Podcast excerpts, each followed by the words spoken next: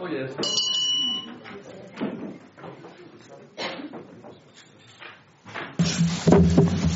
Velkommen til dagens byrådsmøde. Vi er fuldtallige i dag og starter som altid med en sang, og det er Henrik Andersen, der har valgt nummer to hundrede femoghalvfems. Se det summer af sol over engen. Så lad os lige starte på den.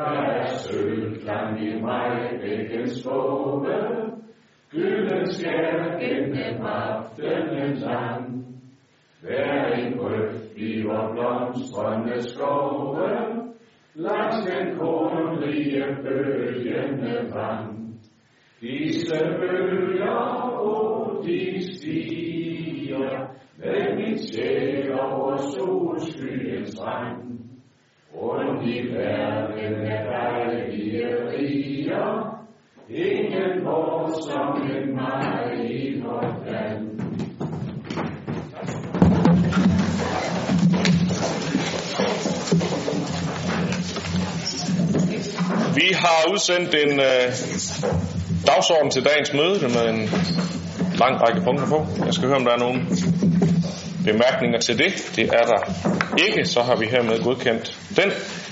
Sag nummer to handler om øh, budgetrevision for alle udvalg per enogtredivte tredje to tusind og atten. Det er årets første budgetrevision, og øh, ved budgetrevisionen er forbruget på samtlige opgaveområder blevet vurderet samlet i forhold til det afsatte budget. Det resulterer i, at budgettet for to tusind og atten samlet set reduceres med seks millioner kroner. De væsentligste ændringer i budgetrevisionen er, at der er femogtres millioner vedrørende en teknisk nulstilling af en anlægspulje på grund af forventede tidsforskydninger på anlæg. Der er et mindre forbrug på nioghalvtreds millioner vedrørende tidsforskydninger på anlægsprojekter. Der er mindre forbrug på syv millioner, som vedrører tidsforskydninger i udgifter til efter- og videreuddannelse i folkeskolen. Og et mindre forbrug på ni millioner vedrørende tilbagerullende effektiviseringer i det såkaldte moderniserings- og effektiviseringsprogram under sundhed og omsorg.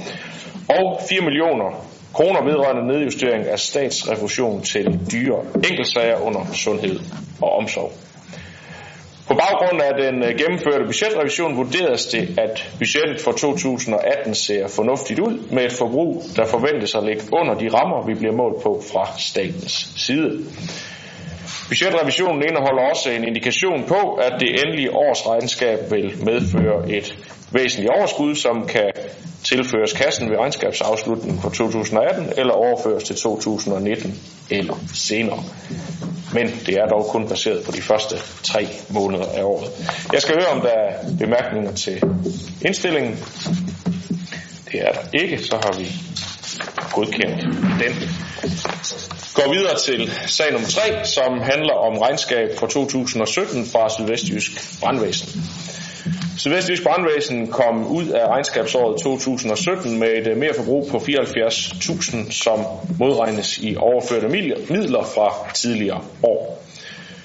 Sydvestjysk Brandvæsen havde ved driftstarten første januar to tusind og femten overførte midler fra de tre tidligere beredskaber på to komma ni millioner kroner, hvilket efter regnskabsåret to tusind og sytten nu udgør en komma tre millioner.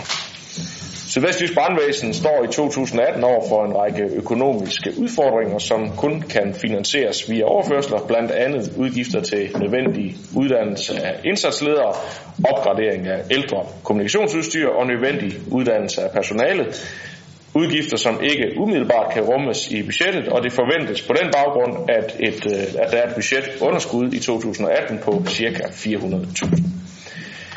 Den økonomiske situation i beredskabet er vanskelig, og man forventer et driftunderskud i to tusind og nitten på en komma en millioner kroner, hvis serviceniveauet skal opretholdes.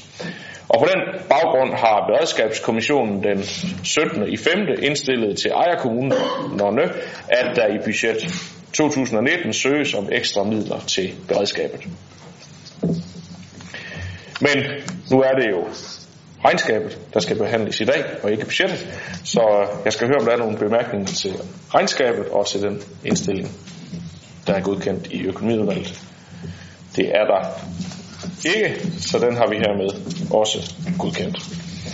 Vi når til sag nummer fire, som handler om likvidation af Forsknings- og Udviklingspark Vest. Den første januar blev selskabet Forsknings- og Udviklingspark Vest A S opløst. Værdierne i selskabet er nu opgjort, og der foreligger et likvidationsregnskab. Aktieandelen i selskabet udgør samlet set fjorten komma seks millioner kroner. Esbjerg Kommune har en ejerandel på femten komma fem procent, hvilket udgør i alt to komma to millioner. I kommunens regnskab er aktieværdien optaget til en komma seks millioner kroner, og opløsningen af selskabet giver dermed Esbjerg Kommune en mere indtægt på nul komma seks millioner, der registreres på politikområdet, finansiering og tilgår kassen. Jeg skal høre, om der er nogle bemærkninger til det. Det er der heller ikke. Så har vi taget imod de penge. Og går til sag nummer fem, som handler om udpegning af bestyrelsesmedlemmer til bestyrelsen for den nye institution for den forberedende grunduddannelse, F G U, i Varde, Fanø og Esbjerg Kommuner. De tre kommuner har indstillet til Undervisningsministeriet, at der oprettes en F G U i de tre kommuner på de nuværende produktionsskolers adresser. Der skal i forbindelse med oprettelsen udpeges medlemmer til både en midlertidig bestyrelse, og der skal blandt andet udarbejde vedtægter for institutionen, og så desuden til en endelig bestyrelse. Den midlertidige bestyrelse nedsættes med virkning fra den første september to tusind og atten. Esbjerg Byrådet skal udpege et medlem til denne bestyrelse, som også fortsætter i den endelige bestyrelse. Og derudover skal byrådet udpege et medlem til den endelige bestyrelse.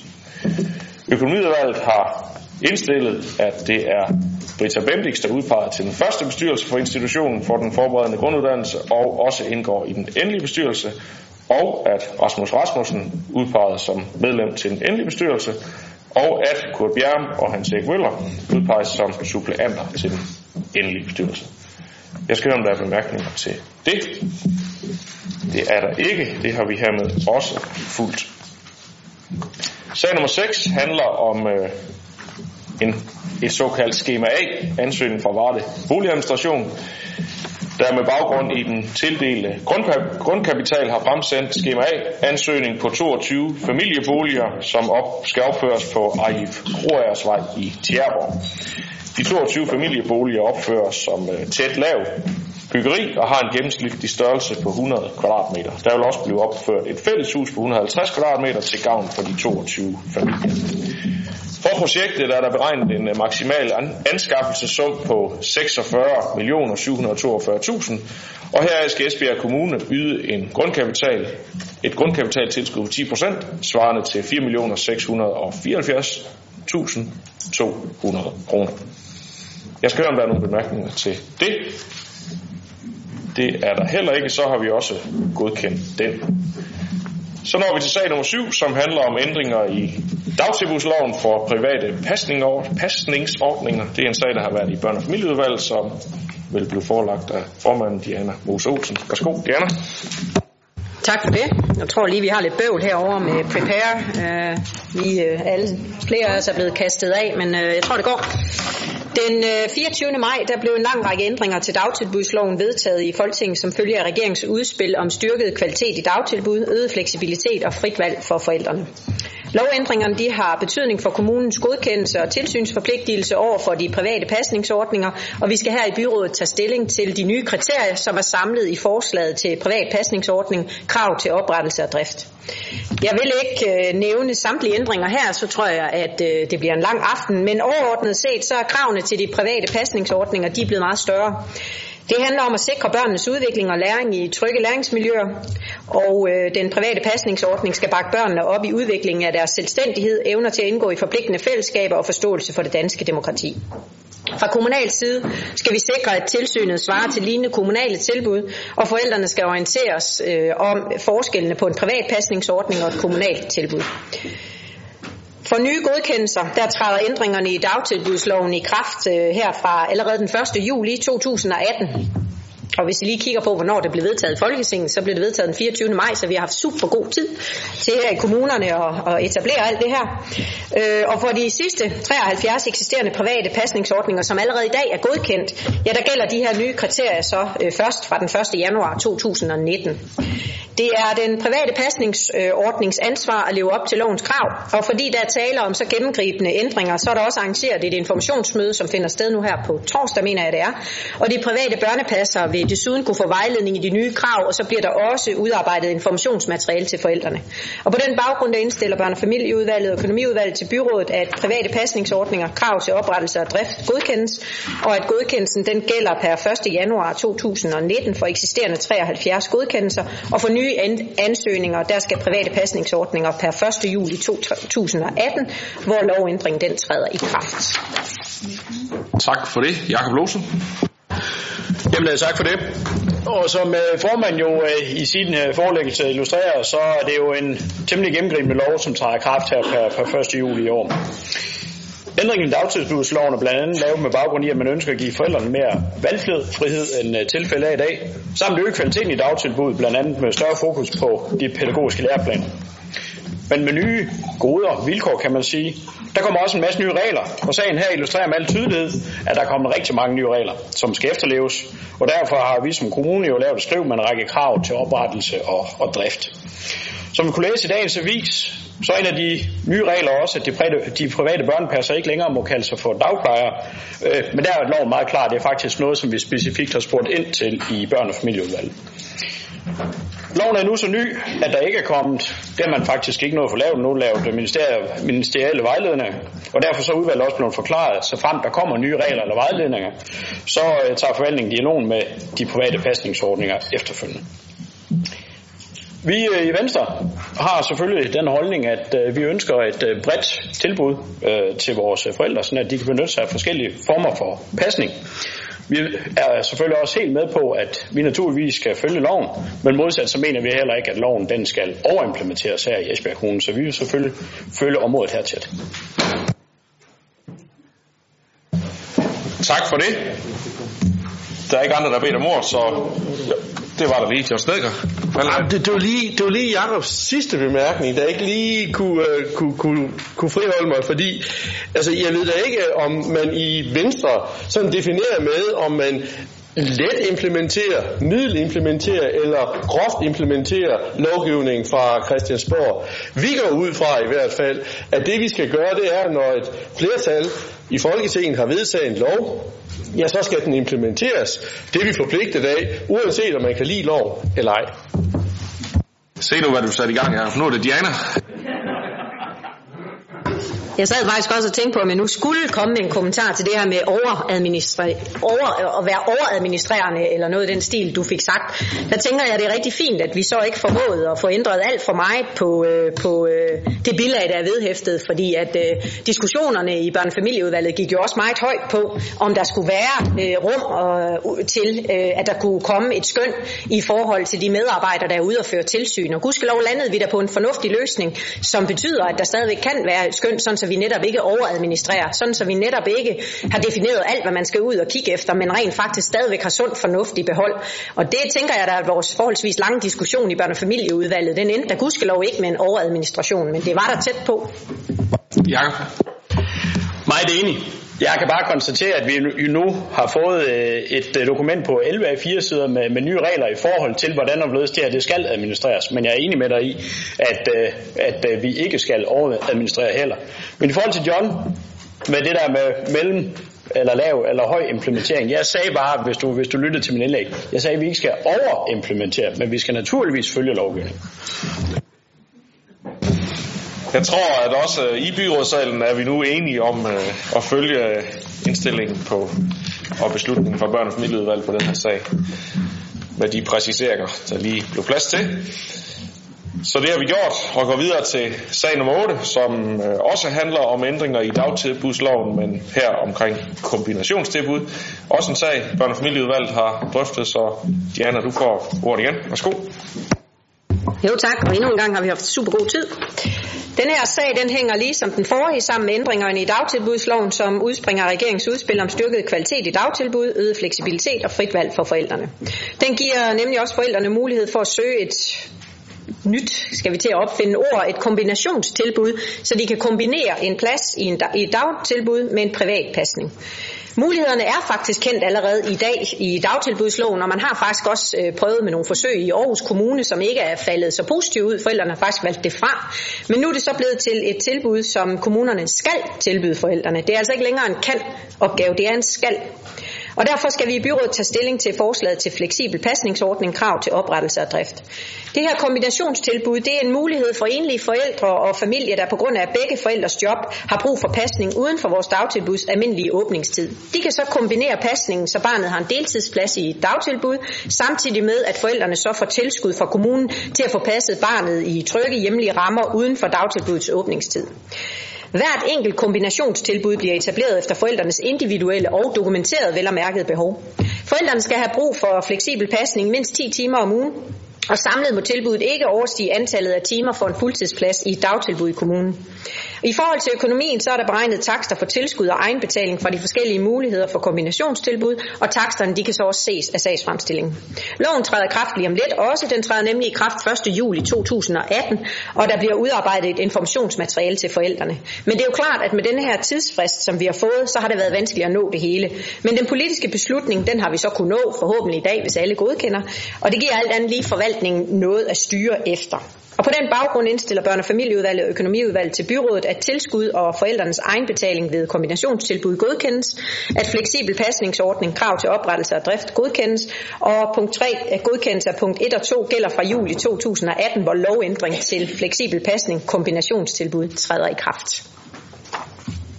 Så nøjes. Ja.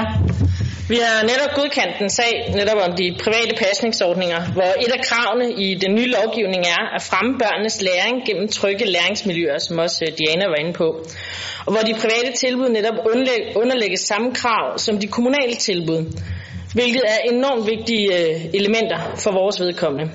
For Enhedslisten er det her endnu et angreb fra Christiansborg på det kommunale selvstyre. I den gamle dagtilbudslov kunne man som kommune nemlig tilbyde det her kombinationstilbud, men i den nye lov, der skal vi tilbyde det. Det er øh, altså en mulighed, som vi hele tiden har haft, men ikke har vurderet at være nødvendigt. Ikke engang i en i mange år Venstre-ledet regering, skulle jeg til at sige, Venstre-ledet kommune, øh, så kan man jo godt undre sig over, at det ikke har været fremsat noget tidligere. Så ergo må jeg jo så konkludere, at det har ikke været relevant for vores kommune. Samtidig så lyder det så enormt bureaukratisk, efter min bedste overbevisning i hvert fald, hvilket man kan undre sig over, når vi netop øh, hører den her regering, og for så vidt også den foregående for den sags skyld, jævnligt taler om, at øh, vi skal afbureaukratisere den offentlige sektor. Og som om det så ikke var nok, så er der også i den her øh, lov, som skal hasteimplementeres, som også formanden var inde på, så er der ikke styr på finansieringen. Det har vi også set med andre forslag fra Christiansborg, det er jo ikke det. Øhm, der er altså en reel frygt for, at øh, det bliver dyrere på den her måde for vores kommune, uanset hvordan og hvorledes det så skal implementeres. Øhm, hvis der er forældre, der rent faktisk ønsker det her, så må vi jo så se på, om det er de rigtige retningslinjer, man er kommet frem til i børn- og familieudvalg. Jeg tror på, at I har gjort det bedste, I kunne, ud fra de forudsætninger, I har haft. Det, der så bare kan undre også, det er, at Bubbel har lavet en guide i forhold til tilbudsreformen, dagtilbudsreformen, som, hvor der rent faktisk står, at der pt. Er tolv kommuner, som per den gamle lov øh, tilbyder de her fleksible øh, ordninger. Der er ikke, ifølge Bubbel, en eneste forælder, der gør brug af de her ting.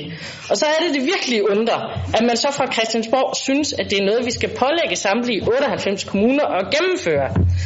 Der hopper kæden altså fuldstændig af for mig. Men øh, sådan er der også så meget, jeg ikke forstår. Det er jeg godt klar over, men øh, med de ord, så vil jeg sige, at Enhedslisten stemmer imod. Tak for det. Der er ikke andre, der har bedt om ordet, og sådan øh, formelt så er vi jo nødt til at lave lidt gymnastik her, når nu øh, du har tilkendegivet, at du ikke er helt enig, så jeg skal høre, hvem der kan følge børn- og familieudvalgets beslutning. Stem for sagen. Ja tak. Hvem stemmer imod? Tak for det. Så går vi videre til øh, sag nummer ni, som handler om godkendelse af forskrift for udendørs kultur- og musikaktiviteter i Esbjerg og Fanø kommuner. Det kan man i hvert fald sige er en sag, der har fået en lang og grundig behandling, og nu bliver den så forelagt af formanden for Plan- og Miljøudvalget, Karen Sandrini. Værsgo, Karen.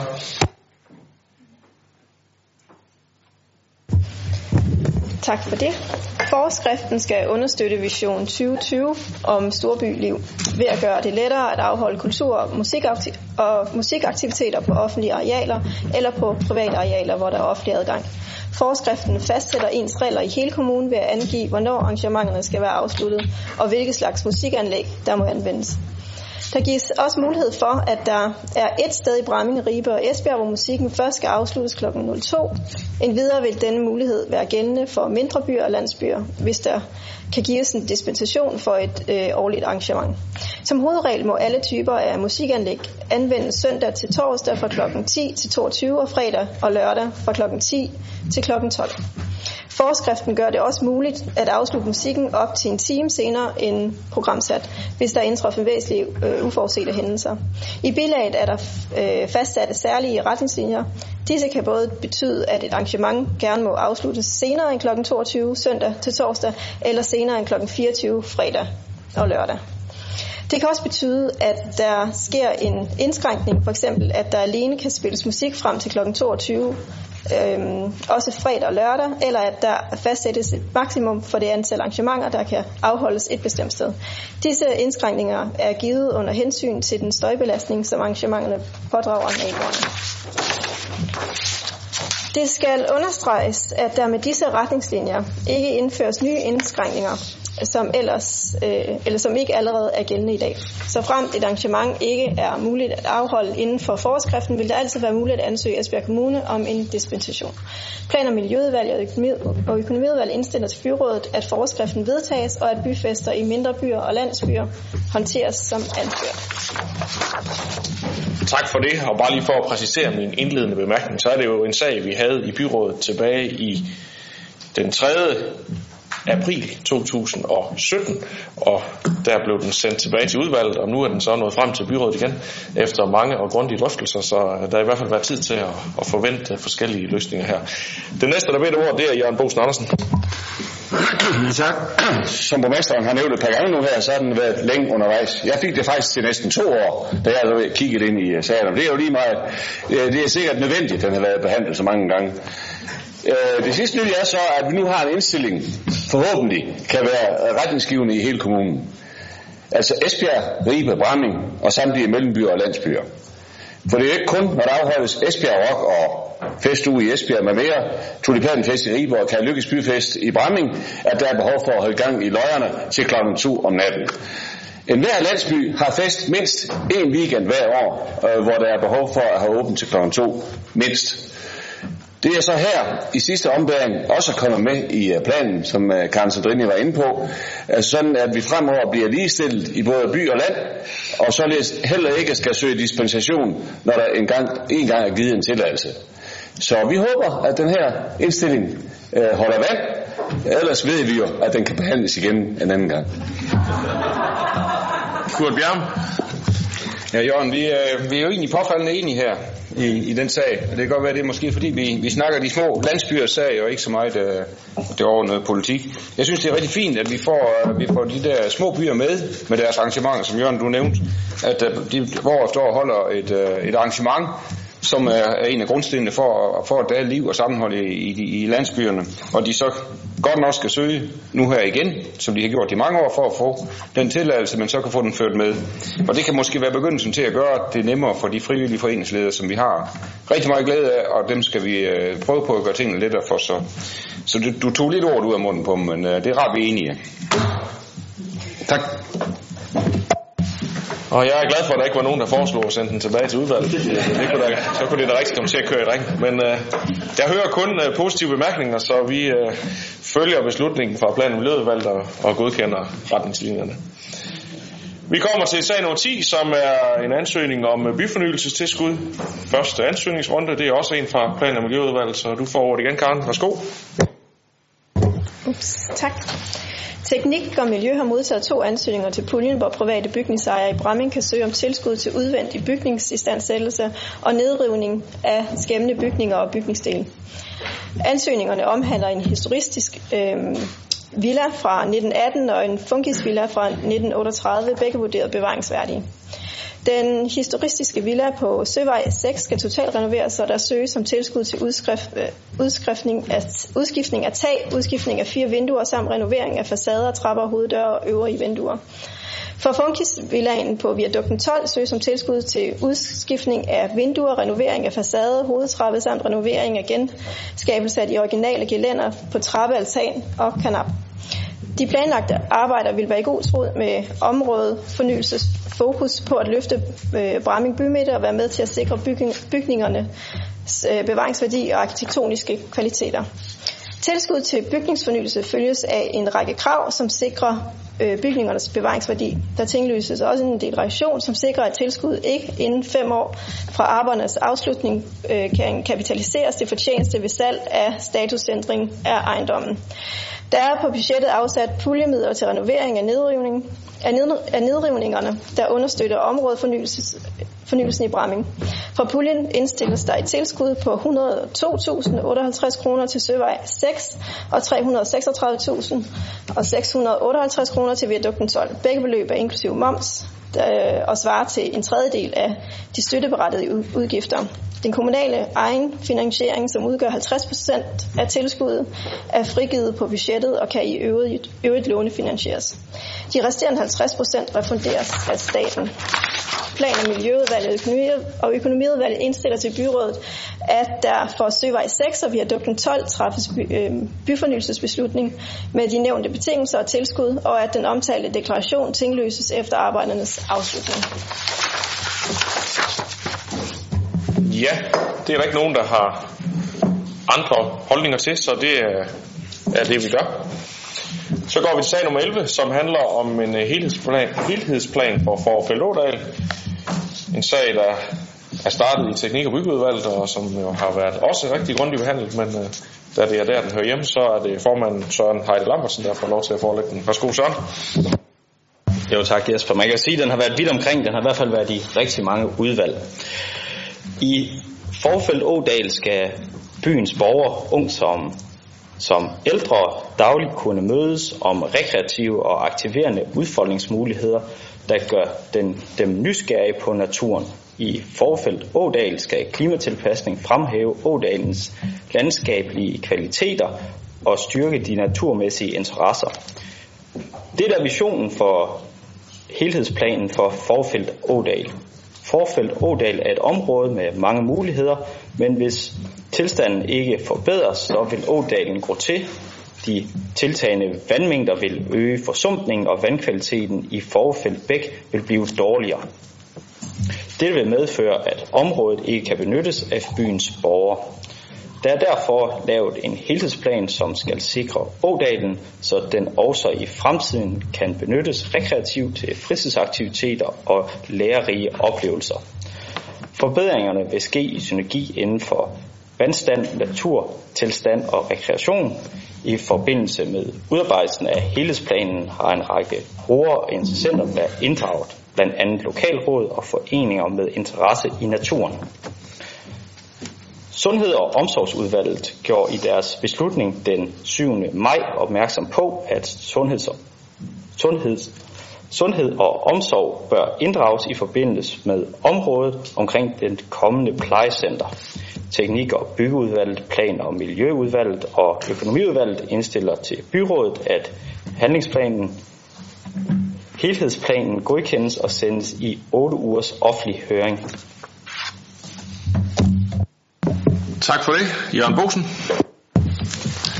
Ja tak.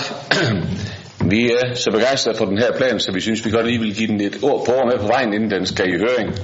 Vi synes nemlig, at den er både spændende og tiltrængt, den her helhedsplan øh, for Fovrfeld Ådal, der, der ligger, der, som det her foreligger i dag. Spændende, øh, det er fordi hele Ådalen jo ligger i et bynært område, og hermed en strækning, hvor mange af dem, der bor der i dagligdagen, vil få glæde af mere tilgængelighed til natur. Øh, det ligger faktisk lige uden for, for deres dør. Ådalen øh, er, som vi har også har hørt her i indlæget, for, øh, under tilgroningen, og derfor svær at komme tæt på, fordi området efterhånden er meget forsumpet. Det er vigtigt, at vi får taget hånd om dette naturområde, som er øh, omfattet af naturbeskyttelsesloven paragraf tre, både af hensyn til den grønne natur og i forhold til øh, rekreativ anvendelse. Arbejdet med helhedsplanen er foregået sammen med Stæring Fagerfeldt, Gesing og Sønderrigs lokalråd, og det mener vi er lige efter bogen, og natur- og miljøorganisationerne herunder Danmarks Naturfredningsforening. En anden udfordring for Ådalen, Fovrfeld Ådal, er, at der forekommer udledning af opladet spildevand fra rensningsanlæg, når vi, som det ofte sker, udsættes for de her voldsomme regnskyld. Forhåbentlig vil etablering af regnvandsbassiner, øh, som også indgår i planen, kunne afhjælpe dette, så forurenet vand ikke ledes ud i havet. Vi synes, det er en både visionær og gennemarbejdet plan, der både tilgodeser vores sårbare natur langs Fovrfeld Å og gør det muligt at bevæge sig frit rundt, som vi kender det i dag, fra området ved Midtgård. I S F kan vi anbefale planen og er spændt på at høre reaktionerne, når den nu sendes i høring i otte uger. Henrik Vøller. Ja tak, nu er der jo sagt mange udmærkede ord, både udvalgsformanden og Jørgen Bosen Andersen her, lige ved siden af mig her næsten da. Men vi vil også fra borgerlistens side lige give den her plan med et par ord med på vejen. Generelt så synes vi jo, det er en rigtig god plan. Den viser lidt om, hvor vigtigt det er netop at have en plan for vores grønne områder. En plan, der tager højde for almindelig vedligehold, for forbedring af forskellige art, som her eksisterende stiforløb og andet, forskellige naturreguleringer, beskæringer osv.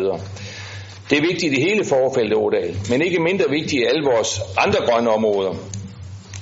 Her kunne jeg nævne Lergravsparken, vores vejtræer i almindelighed, bede, rundkørsler og hvad ved jeg. Det er et, som jeg ser det, lidt generelt, eller ja, generelt et lidt forsømt område i Esbjerg Kommune. Vi ved jo, hvor galt det gik og hvor dyrt det blev at renovere skøjtesøerne ude i Bramming. Her står vi med en plan delt op i områder med fem overordnede indsatser. Det tegner bestemt godt. Vi har at gøre med en for Esbjerg helt unik natur, med lige så unikt dyreliv, som jeg også mener er vigtigt, at vi tager allerstørste hensyn til. Vi kan rydde og åbne op, men det er uhyre vigtigt, at der fortsat er forskellige krat, som både er kar- karakteristiske for naturen i Fovrfeld Ådal, men jo også rummer levesteder og skjul for både fugle og lidt større dyr. Selve dyrehavens åbne og flade slette kan med, kan med sit meget karakteristiske udseende næsten minde om en afrikansk savanne. Her med spredte både levende og halv eller helt udgåede hvide birketræer og små, små kratbevoksninger. Dette karakteristika håber jeg meget fortsat vil være en del af dyrehaven, særligt for dyrenes skyld. Jeg bemærker da især i forårsmånederne, hvor dyrene føder, er de små kratbevoksninger populære steder, fordi der netop er ro for mennesker. Det fremgår også, at krebsestien er hovedfærdselsåren. Også den forbedres. Det er også ligesom om, at dyrene ved, at der på krebsestien færdes mennesker både gående, på cykel og indimellem også på knallert. Kun måske overvejes, om der på stierne på tværs af selve sletten kun skulle være adgang for gående. Det er min oplevelse i hvert fald, at, der, at det er lidt her, at dyrene har deres helle, sådan i anførselstegn, og de bliver tydeligt både skræmte og urolige af cykel- og knallerkørsel. Tak for det. Der kom mange fine superlativer frem her, og jeg er helt enig i, at det er en rigtig, rigtig god plan med mange rigtig spændende elementer. Nu må vi se, hvad, hvad borgerne siger om, øh, om det ligefrem er en afrikansk savanne, vi, vi har her tæt i Esbjerg. Det ved jeg måske ikke helt, ved ikke helt, om jeg kan genkende, men i hvert fald øh, en rigtig god plan, som vi nu sender, sender i høring her. Det er der ikke nogen, der taler imod, så det er det, vi gør. Vi når til sag nummer tolv, som handler om etablering af skæve boliger på Novrupvej i Esbjerg. En sag, der har været behandlet i Social- og Arbejdsmarkedsudvalget, så det er formanden derfra, der forelægger den. Værsgo, Henrik Vøller. Tak for det. Ja, den her sag, den handler om opførelsen af seks såkaldte skæve boliger på Novrupvej i Esbjerg. Øh, boligen her, det er til en særlig udsat målgruppe, som ikke nødvendigvis kan fungere i tæt boligbebyggelse. Vi har lignende skæve boliger i nogle af opgangene på Gamle Vardevej, men desværre er der borgere, som ikke kan trives her, og som reagerer på omgivelserne, og dermed skaber utryghed for omgivelserne. Vi har igennem længere tid søgt efter en egnet placering til de her seks såkaldte skæve boliger. Placeringen skulle være i rimelig nærhed til byen og til misbrugsbehandling på Bakkevej, men samtidig skulle, skulle stedet også kunne opfylde behovet for rum og luft omkring borgerne. Planafdelingen har peget på, at boligerne kan blive opført på et areal på Novrupvej. Den placering har dog krævet en ændring i kommuneplanen og en ny lokalplan for området. Med den nu godkendte lokalplan og ændringen i kommuneplanen er det blevet muligt at opføre botilbuddet, også, også for på et senere tidspunkt at udvide tilbuddet fra, fra seks til tolv boliger, hvis det skulle vise sig nødvendigt. Det er planen, at boligerne bliver opført som præfabrikerede huse på ca. fyrre kvadratmeter, der bliver placeret som små adskilte huse i en vifte på grunden. Fra husene er der udsigt til et grønt areal med en minimal øh, mulighed for at kunne holde øje med hinanden. Udover de seks boliger bliver der også opført et øh, mindre serviceareal, hvor personale kan mødes med borgerne. Der er udarbejdet forslag til ansøgningsmateriale til Trafik, Bygge og Boligstyrelsen øh, om tilskud, som forudsætter øh, byrådets godkendelse. Sagen vil blive behandlet her igen, når styrelsen har godkendt materialet, og vi skal søge om at få anlægsbevillingen frigivet. Derfor anbefaler jeg, at byrådet godkender det foreliggende ansøgningsmateriale. Diana? Jamen det er sådan set kun for at kvittere rosene øh, for det materiale, der ligger. Jeg synes, det er rigtig positivt, og jeg synes, det er godt, at vi arbejder med skæve boliger og gerne flere af dem, og derfor er det også rigtig fint, at der er plads til yderligere seks pladser. Og noget af det, som glædede mig rigtig meget, det var også at se, at man allerede nu havde øh, hvad hedder det, planlagt med social vicevært, fordi man kan sige, at den her målgruppe øh, vil have vanskeligheder ved at øh, kunne tage kontakt til kommunen, til alle andre offentlige myndigheder, og de her sociale viceværter har jo vist sig at være rigtig, rigtig gode til at arbejde med målgruppen og til egentlig at sikre, at man kan komme igennem de rigtige steder på rette tid. Så det er egentlig noget, der både giver en positiv gevinst for borgerne derude, men også for kommunen. Så det var egentlig bare for at rose øh, forslaget. Det skal der også være plads til, når det er på sin plads. Øh, og det var det her. Så øh, vi har hermed fulgt indstillingen og godkendt det projekt. Så når vi til sag nummer tretten, som øh, er en beretning fra to tusind og sytten om magtanvendelse og andre indgreb i selvbestemmelsesretten, eller samt værgemålssager. Det var en lang overskrift. Det er en, der har været i Sundhed- og Omsorgsudvalget, og den forelægges af formanden derfor, Olfert Krogh. Værsgo, Olfert. Tak. Beretningen om magtanvendelse fra to tusind og sytten, som vi byrådet har fået til orientering, viser, at det kun i ganske få tilfælde har været nødvendigt at bruge magt over for en borger i kommunens hjemmepleje eller på vores plejecentre. Som kommune skal vi sikre, at borgerne med nedsat fysisk eller psykisk funktionsevne får den hjælp, de har behov for. I hjemmeplejen og på plejecentrene har ledere og medarbejdere fokus på at begrænse brugen af magt og andre indgreb i borgernes selvbestemmelsesret til det absolut nødvendige. Men enkelte gange kan det være nødvendigt at bruge magt eller tvang for at kunne overholde kommunens omsorgspligt og forhindre, at en person med betydelig nedsat psykisk funktionsevne enten forlader plejecentret eller udsætter sig selv eller andre for skade. Og hvad vil det i den forbindelse sige at bruge magt? Det drejer sig om en række forskellige tiltag, lige fra at bruge pejlesystemer med G P S, alarmsystemer og særlige døråbnere, og til at fastholde en person, hvis det er nødvendigt for at udføre personlig hygiejne, eller spænde en person fast med stofseler, for at han eller hun ikke falder, for eksempel fra en kørestol. Der kan også være tale om at føre en borger tilbage til sin bolig, eller flytte en borger til et bestemt botilbud, hvis det er nødvendigt for, at han eller hun kan få den nødvendige hjælp. Endelig kan det også dreje sig om situationer, hvor det er nødvendigt, at en borger får en værge. Disse indgreb må aldrig erstatte omsorg, pleje og socialpædagogisk bistand. Derfor bliver medarbejderne, bliver medarbejderne i hjemmeplejen og på plejecentrene også løbende undervist i regler og lovgivning om magtanvendelse, og i, hvordan man med hjælp af socialpædagogiske metoder og tryghedsskabende initiativer kan mindske brugen af magt til det absolut nødvendige. Sundhed- og omsorgsudvalget indstiller på den baggrund til byrådet, at beretningen for to tusind og sytten om magtanvendelse og andre indgreb i selvbestemmelsesretten samt værgemålssager for sundhed og omsorg tages til efterretning. Det har vi hermed gjort. Fortsætter til sag nummer fjorten, der handler om fastsættelse af takster for taxakørsel i Esbjerg Kommune. En sag, der har været i teknik- og byggeudvalget, så Søren Heide Lambertsen får ordet igen. Værsgo, Søren. Yes. En ny taxalov trådte i kraft i starten af to tusind og atten, og Esbjerg Taxa er blevet godkendt som kørselskontor efter den nye lov. Det betyder, at vognmændene i Esbjerg Kommune kan konvertere deres tilladelse til universaltilladelser og blive tilknyttet kørselskontoret. Universaltilladelserne giver taxaerne mulighed, taxaerne mulighed for at køre i hele landet og ikke kun i den kommune, hvor de har fået tilladelsen, som det var tilfældet med den gamle lov. Det forventes, at vognmændene vil benytte sig af muligheden hen over sommeren, når der er konverteret til universaltilladelse, foregår kørslen efter paralleltakster. Paralleltaksterne i overgangsperioden bevirker, at vognmændene skal køre på tidstakst og afstandstakst samtidig, hvilket betyder, at taksten er den samme, uanset om vognen holder stille eller kører, og ikke som i dag, hvor der enten køres på tidstakst eller på kilometertakst.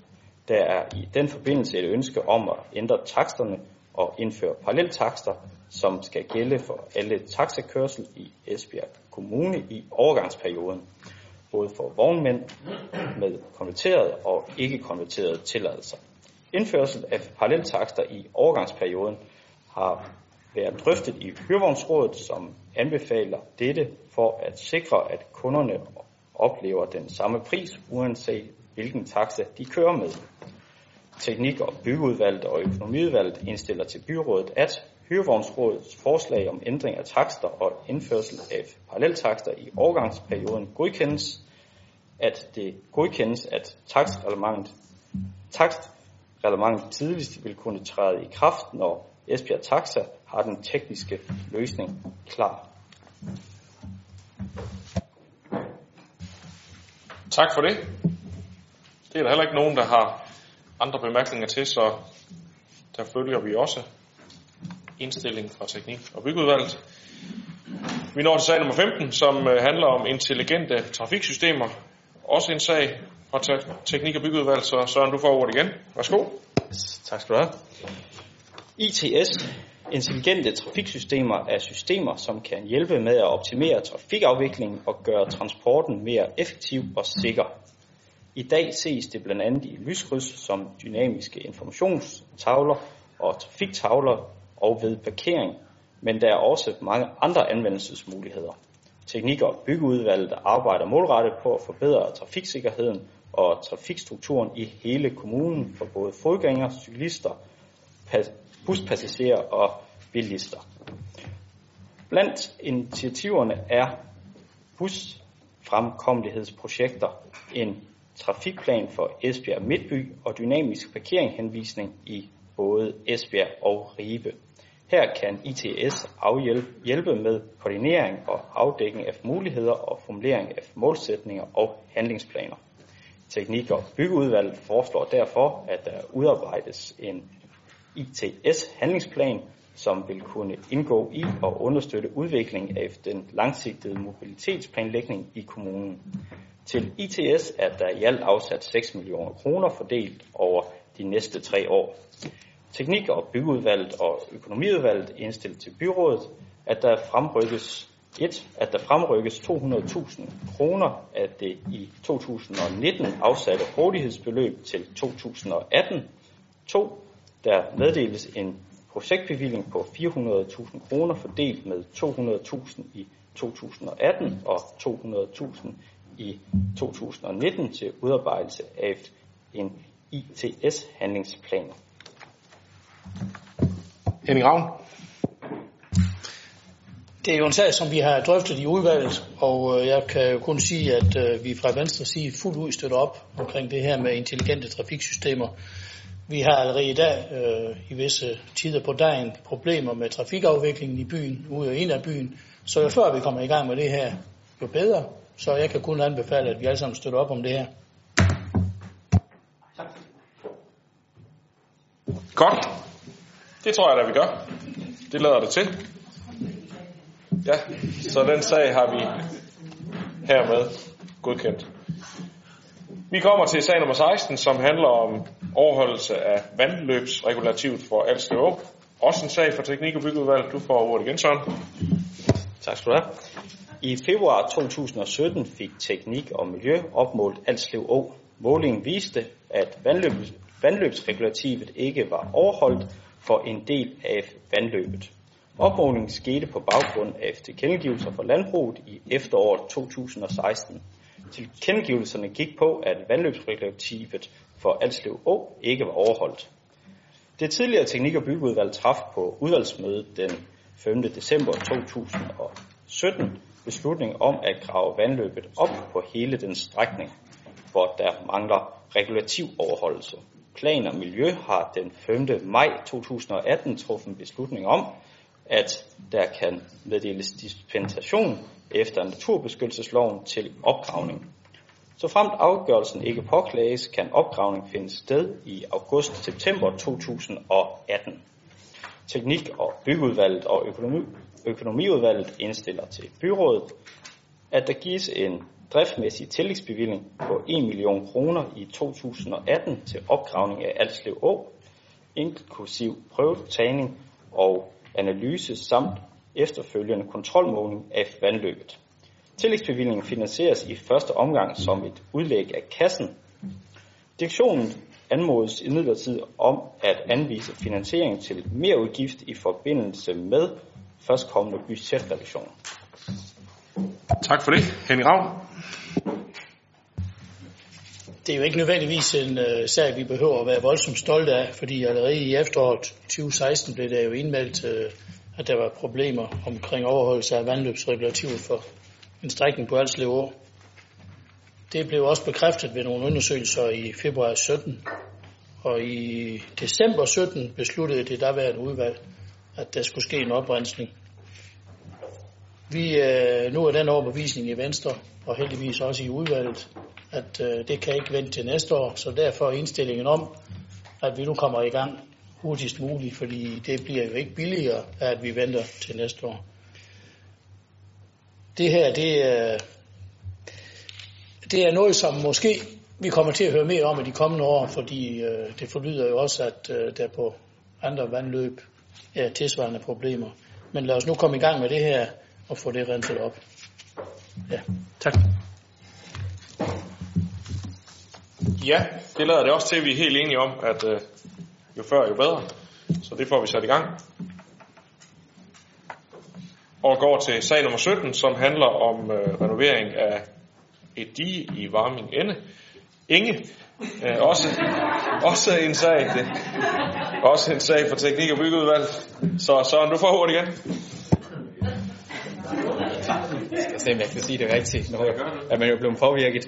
Ved sidste års budgetlægning besluttede byrådet, at diget ved Bramming Inge skulle renoveres i to tusind og atten. Ved en kontrolmåling sidste år blev det klart, at diget ikke overholdte højden i regulativet. Diget skal forhindre, at vandet fra Ribe Å-systemet løber over i Hjortvad-Bæk-systemet. Hjortvad-Bæk-systemet kan ikke klare store mængder regnvand fra Ribe Å-systemet. I givet fald vil det betyde oversvømmelse af området syd for Oppekærvej og området omkring Tangekvarteret og Oppekærvej. For at kunne komme i gang med renovering er der behov for, at pengene til forundersøgelse og udførsel frigives. Teknik- og Byggeudvalget og Økonomiudvalget indstiller til byrådet, at der meddeles en anlægsbevilling på seks hundrede og enogtres tusind i to tusind og atten, finansieret af det til formålet afsatte rådighedsbeløb. Tak for det. Det er heller ikke nogen, der har bedt om ord til, så det følger vi også. Og det var faktisk afslutningen på den åbne del af byrådsmødet, så tak fordi I kom.